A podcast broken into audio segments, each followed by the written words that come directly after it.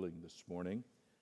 1 Peter chapter 3, verses 18 through 22. 1 Peter 3, 18 through 22. For Christ also suffered once for sins, the righteous for the unrighteous, that he might bring us to God, being put to death in the flesh, but made alive in the Spirit, in which he went and proclaimed to the spirits in prison, because they formerly did not obey, when God's patience waited in the days of Noah while the ark was being prepared, in which a few, that is, 8 persons, were brought safely through the water.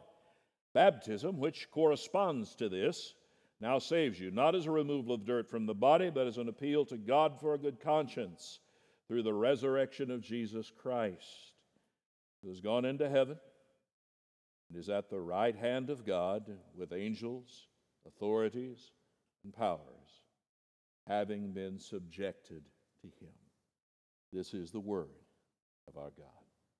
Let's pray. Father, we rejoice that we hear from your word this day. And our prayer is that you fulfill your promise, that your word be effective, powerful, sharper than any two-edged sword, dividing in our thoughts and intents, our motivations, revealing the secrets of our hearts. For the believer, that our hearts' secrets revealed would lead us to repentance and a renewed pursuit of holiness. For those outside of Christ, the revelation that they are lost without him. Lead them to repentance and faith. Grant now, by your might and power, the work of your Spirit. These things we pray in Jesus' name. Amen. Paul is writing to believers who are facing persecution, and soon they're going to face worse persecution. He's both warning them and encouraging them. In fact, one church historian notes that in the first 3 centuries of the church, every Christian knew that sooner or later he might have to testify to his faith at the cost of his life. That is something to which we are unaccustomed. We don't think in those terms. The text we look at this morning echoes in some ways, sounds a bit like 1 Timothy 3:16. Great indeed we confess is the mystery of godliness. He was manifested in the flesh, vindicated by the Spirit, seen by angels, proclaimed among the nations, believed on in the world, taken up to glory. And so we here find these great verities of the faith. Christ's death, burial, resurrection, planted right here in the middle of texts about our suffering. Why? Can you imagine doing evangelism in a context where you could not make any promises to people that things would go better for them on earth, but if they believed what you are preaching, they'd be risking their lives? Does that say anything to us about our evangelistic message and methods? How often have we actually been guilty of misleading people about the nature of this salvation? Peter is encouraging us in the face of suffering. Now it's intriguing that he ends the previous section, verse 17. It's better to suffer for doing good, if that should be God's will, than for doing evil. That sounds good, right? That makes sense. You ought not put yourself in a position that you suffer for doing evil. Chapter 4, verse 1. Since therefore Christ suffered in the flesh, arm yourselves with the same way of thinking, for whoever has suffered in the flesh has ceased from sin. Now, Here are two exhortations, both about suffering, both to the Christian about their understanding and their behavior, and buried between the two, placed right there, the text we see this morning. How does Peter encourage us when we face suffering? My friend, we need this reminder. Safety has not been the norm for Christians in the largest part of Christian history. Safety has not been the norm. In fact, it is not the norm for a huge number of our brothers and sisters even today. See, our problem is we see suffering as the exception in following Christ. And the text of the New Testament, if anything, tells us this is not the exception, it's more like the rule.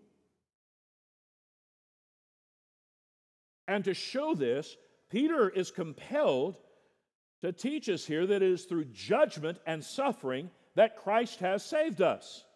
And if Christ has suffered, if Christ has endured the suffering through the judgment of God in the cross, why is it that we would think we are somehow exempt from, or somehow God's upset with us if we actually suffer for the faith? Consider first the pardoning Christ. Verse 18. For Christ also suffered once for sins. And I love how Peter sets this up. How does he end the 17th verse? It's better to suffer for doing good, if that should be God's will, than for doing evil. And then he pivots. For Christ also suffered once for sins. Wait a minute, Peter. Are you saying that Jesus did bad? The righteous, him. For the unrighteous, us. That he might bring us to God.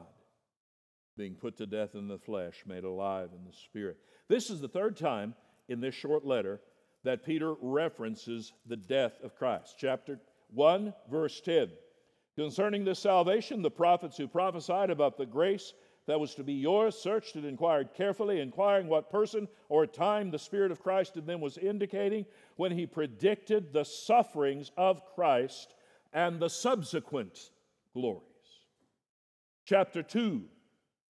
Verse 21, for to this you've been called, because Christ also suffered for you, leaving you an example so that you might follow in his steps. He committed no sin, neither was there deceit found in his mouth. When he was reviled, he did not revile in return. When he suffered, he did not threaten, but continued entrusting himself to him who judges justly. And now the text this morning. And here the emphasis is on Christ as victor. Now, theologians, and by the way, I consider myself a theologian, small t, lowercase t, all right? Guys with capital T have lots of letters after their names.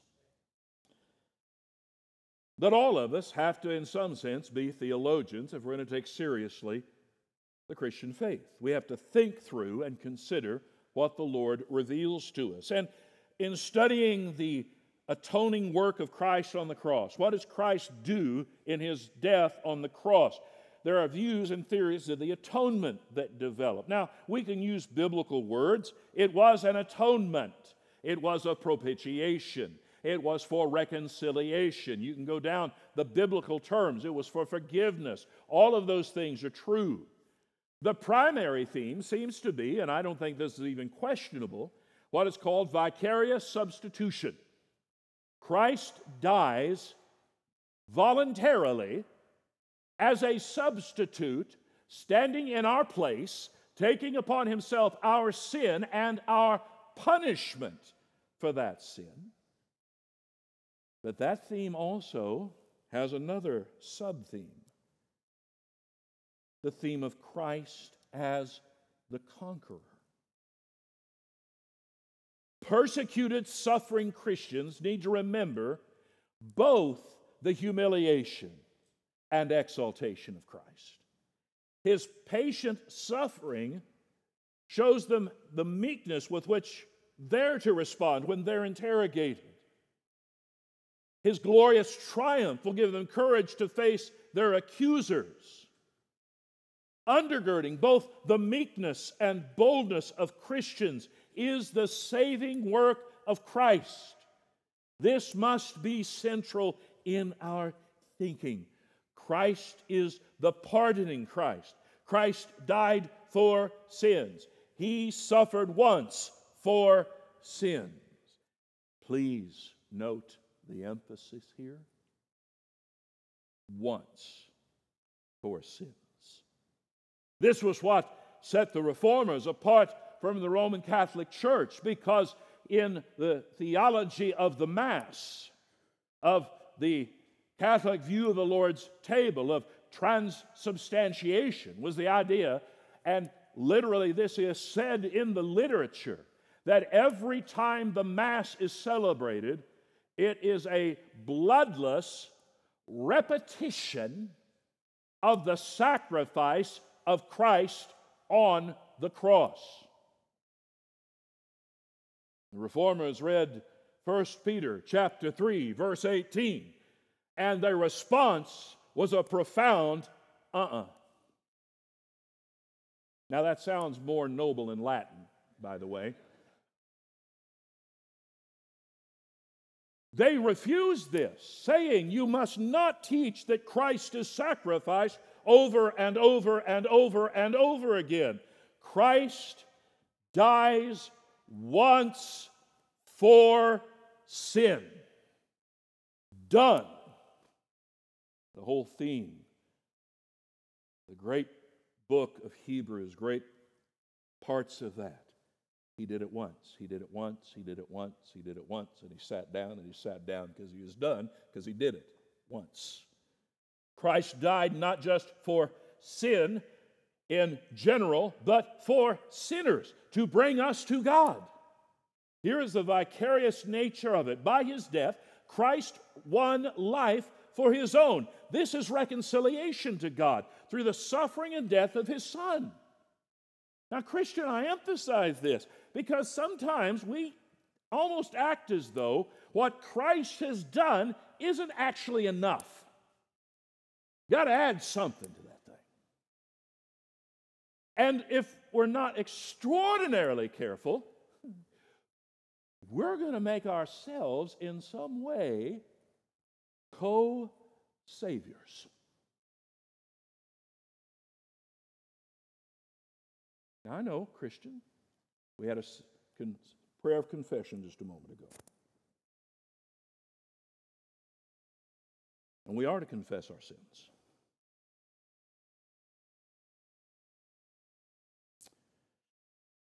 And our sins should grieve us. Right? You ought not be comfortable with your sin. Now, you see, if you're the Lord's, I'm not too concerned that you're comfortable with it, because the Spirit of God has a way of dealing with that. But you see, the problem becomes, brothers and sisters, we then start trying to figure out ways to show the Lord we're sorry and we won't do it again, or we'll work harder or whatever. And we, in essence, try to become co-redeemers.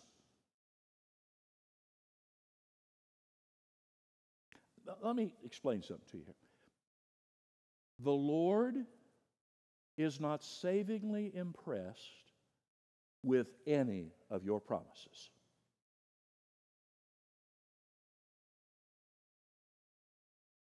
Now, is it okay to have resolutions? You bet. Is it okay in yourself to say, I am going to do X or Y, or I'm not going to do this? That's lovely, my friend. But don't for a moment assign to either the intent, much less the execution of that, as somehow saving. He loves you in Christ. Full stop. Period. Your sins have been paid for. Full stop. No commas. No semicolons. No footnotes. He has died once for sinners to bring us to God. Further, Christ truly died, truly raised, being put to death in the flesh, made alive in the spirit. This, to me, echoes, and this is so good to me. Here is Peter saying it one way. Paul says it another. Paul will say in Romans 1:4, he was declared to be the Son of God in power, according to the Spirit of holiness, by his resurrection from the dead, Jesus Christ our Lord. My friend, why do I stop and camp here? Just because it's Palm Sunday? No, but that's as good a reason as any. Here we are at the beginning of celebrating that final week of Christ's life. We must take time to ponder as we go here, what's the meaning of his death? He has died for sinners. Now, when I hear the foolishness, in fact, some years ago, our local newspaper would often run articles from a religion professor over at MSU. And this fellow was actually a member of a local Baptist church. He taught Sunday school, even. And he publicly, repeatedly, and in print, denied the miracles of Christ, and was not sure if Christ's death on the cross was necessary for salvation, or if Jesus truly physically rose from the dead. Such doubts may be fashionable in the context of the university. They are an incalculable and inexcusable evil in a church. This is damning to people's lives. Every year, get ready for it. Somebody's going to do something on the resurrection in the popular media today. It is exhausting to the point of infuriating. I saw an interview with a fellow who is a leader in some religious quasi-Christian group, ostensibly. Well, what would happen to the Christian faith if they actually found the tomb of Jesus with his bones in it?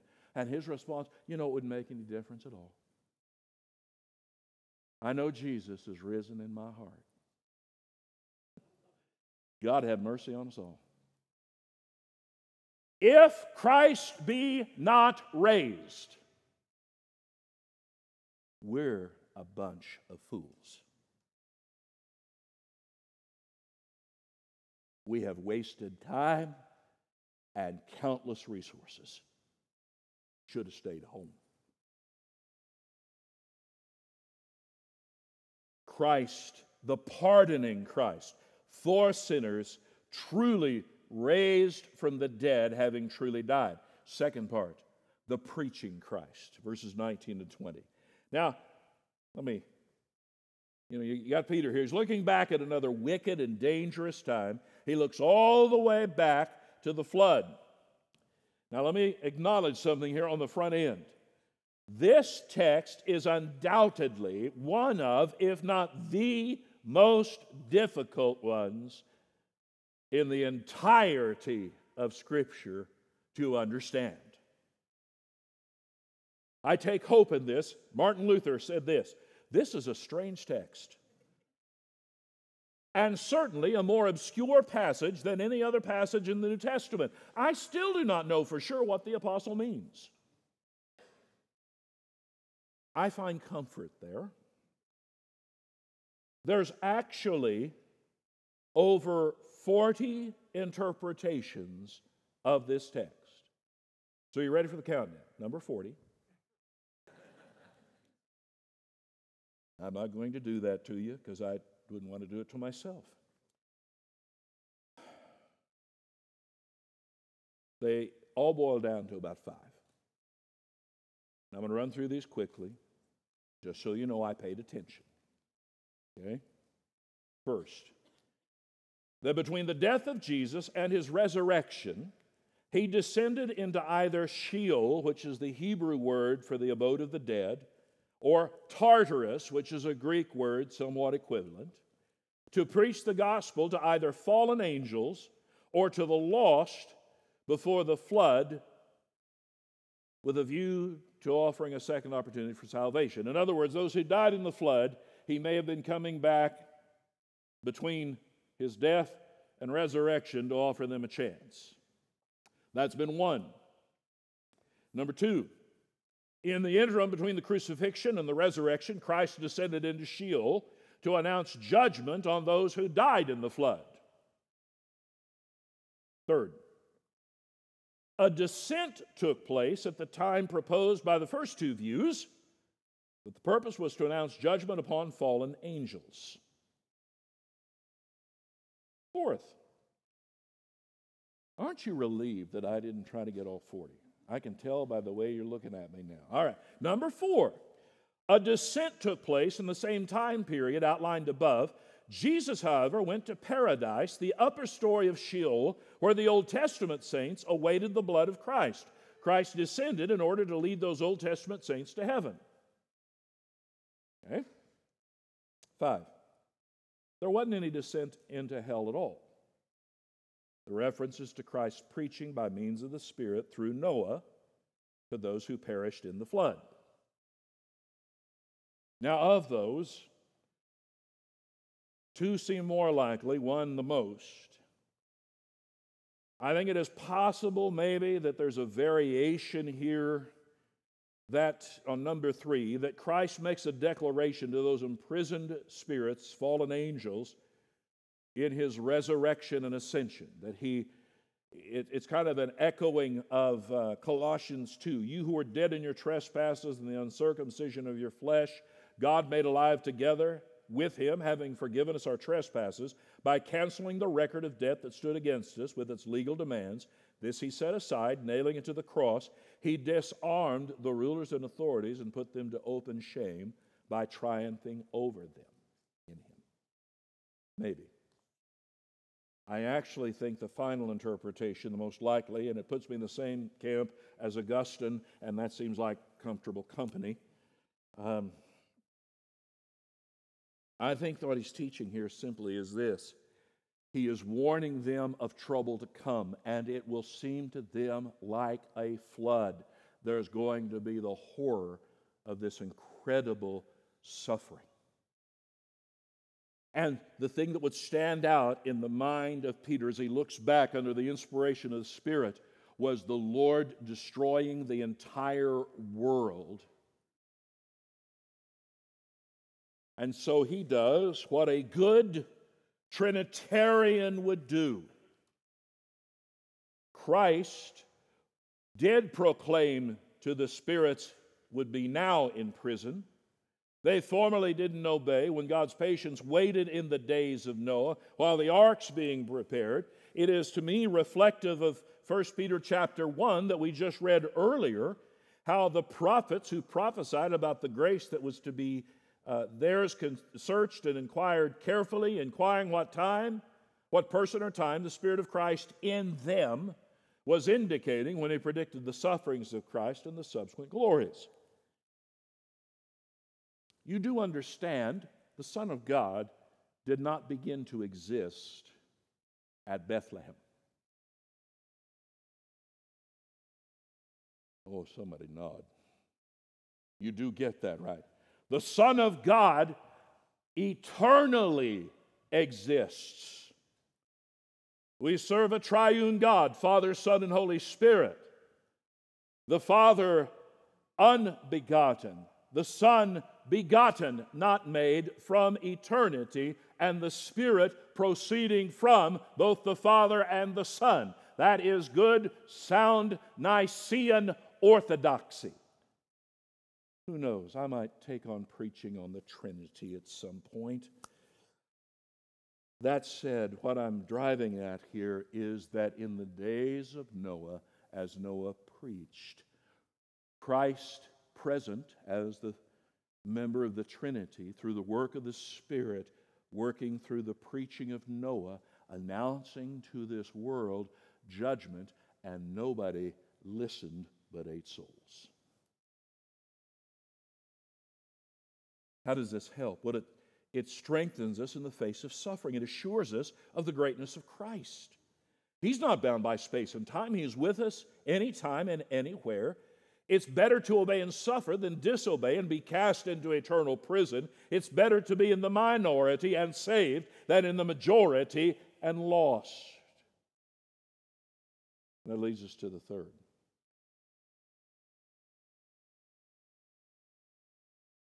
We have had the pardoning Christ, the preaching Christ. Now let me show you the professing Christian. Verse 21, he starts talking about baptism. Baptism, which corresponds to this, now saves you, not as a removal of dirt from the body, but an appeal to God for a good conscience through the resurrection of Jesus Christ, who's gone into the heavens and is at the right hand of God with angels, authorities, and powers, having been subjected to him.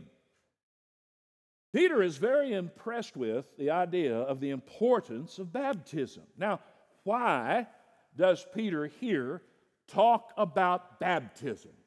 Is there anything in the text that has to do with water?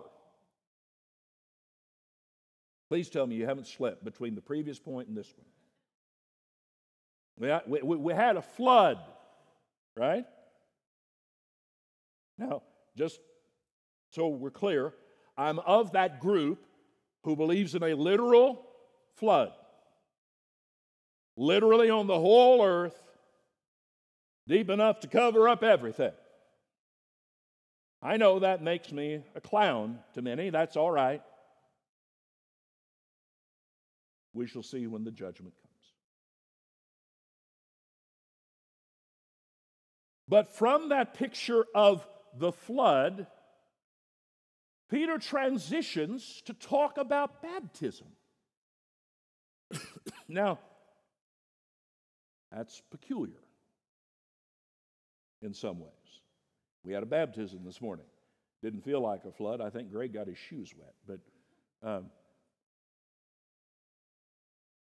none of you felt threatened, I'm assuming, right? You were not concerned about the room filling. I don't think Peter for a moment is teaching us that baptism is salvific.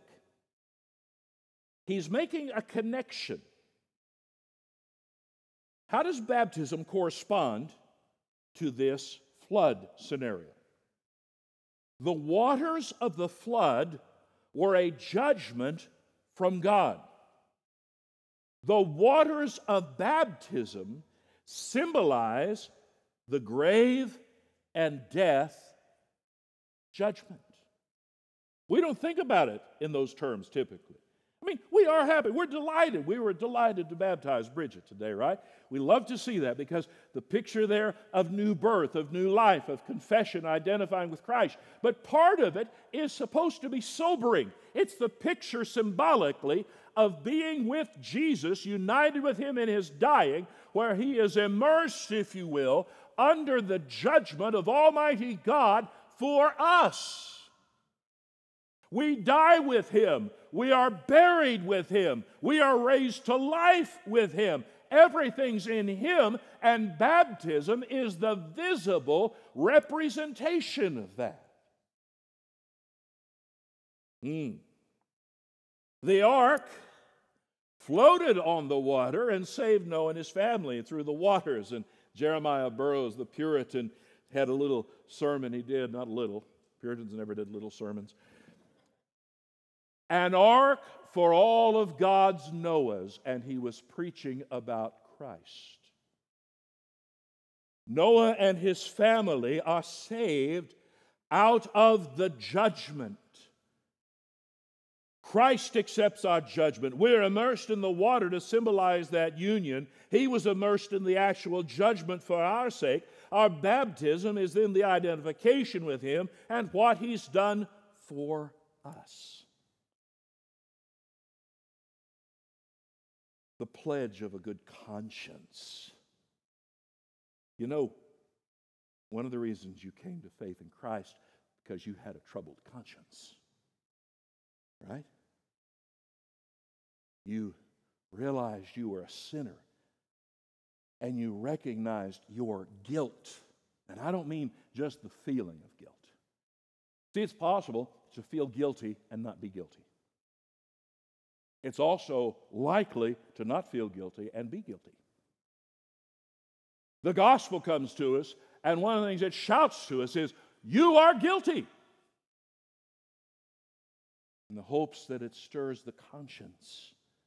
I have sinned against God. I've got to answer to Him. Baptism then is this picture. I'm His. I'm united with Christ. I'm buried with Christ. I'm raised to new life. My conscience is clear.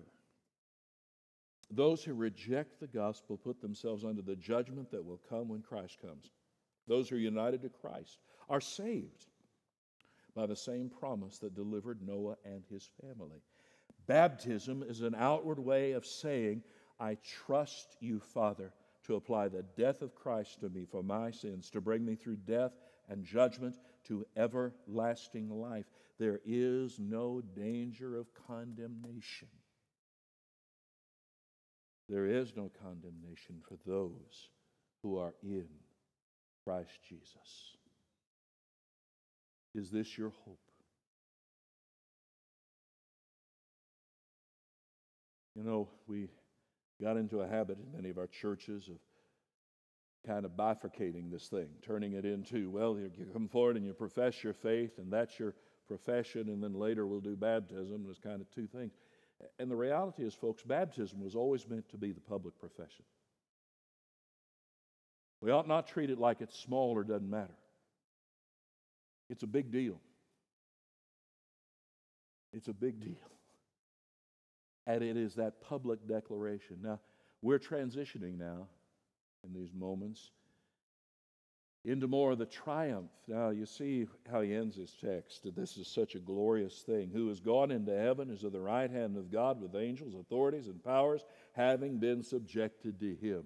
My friend, through His suffering, through accepting the judgment due us, He now reigns. And because of that reign, we live. And what we do today, we have done the first thing we're called to do, if you will, in the drama of displaying salvation. And the drama is written for us. We don't get to make it up ourselves. First drama, baptism. Death, burial, resurrection, judgment, salvation, death, life, entrance into the kingdom. Yes. Here's the next part. Same thing. This is not a once thing. This celebrates a once for all thing, what Christ has done. But this is what we do regularly to renew our covenant and renew our thinking and remind us why we're here. We celebrate the body and the blood of our Savior.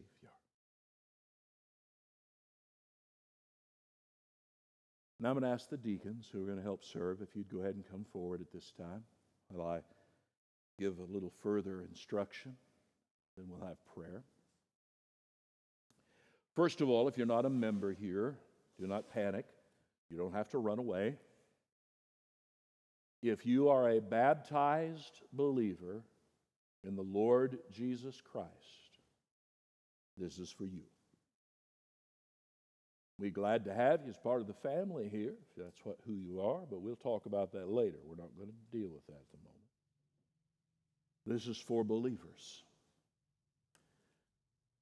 Now, friend, I can't emphasize enough. If you don't know Jesus, please, if you're not a Christian, this is not for you. The Scripture says you do this without knowing Christ as Lord and Savior. You are eating and drinking judgment. You're asking God to judge you. You do not want to make that your prayer. O thrice holy God, please judge me. You don't want to do that.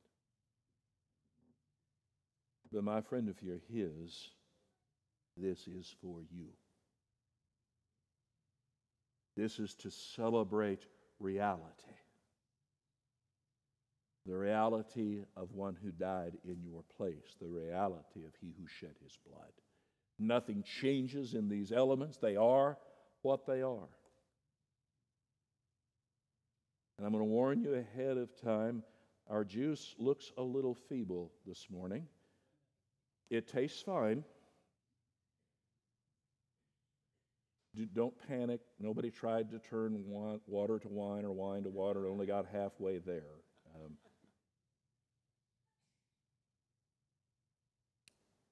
I wouldn't say anything, but somebody's going to ask me about that just as sure as the world, so I'd rather just say it now and get it out.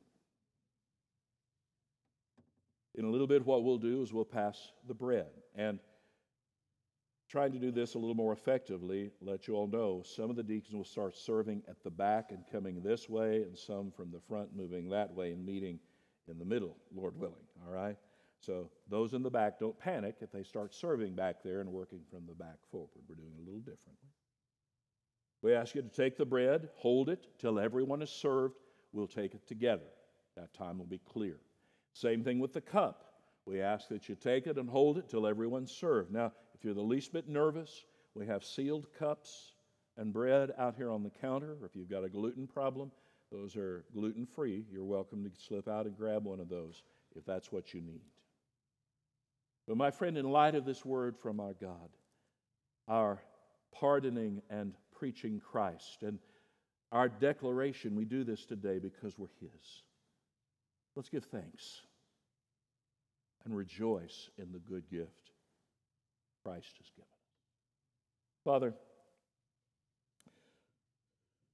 we pray that we could say with Judson, as he spoke these final words on earth, I go with gladness of a boy bounding away from school. I feel so strong in Christ. Lord, I pray we would be able to go with gladness, knowing that we are strong in Him. Not our strength, His. Father, my prayer is that some who do not know Jesus have been brought to faith, or close now and ready to talk to somebody about their eternal soul. And Lord, we rejoice that we can gather as the people of God, as the saints gathered in this place, and celebrate the Lord's table together. Father, we confess we are not worthy. This is not about what we have done, but solely about what Christ has done. May we rest in His giving of His life for us. For it is in Jesus' name that we pray.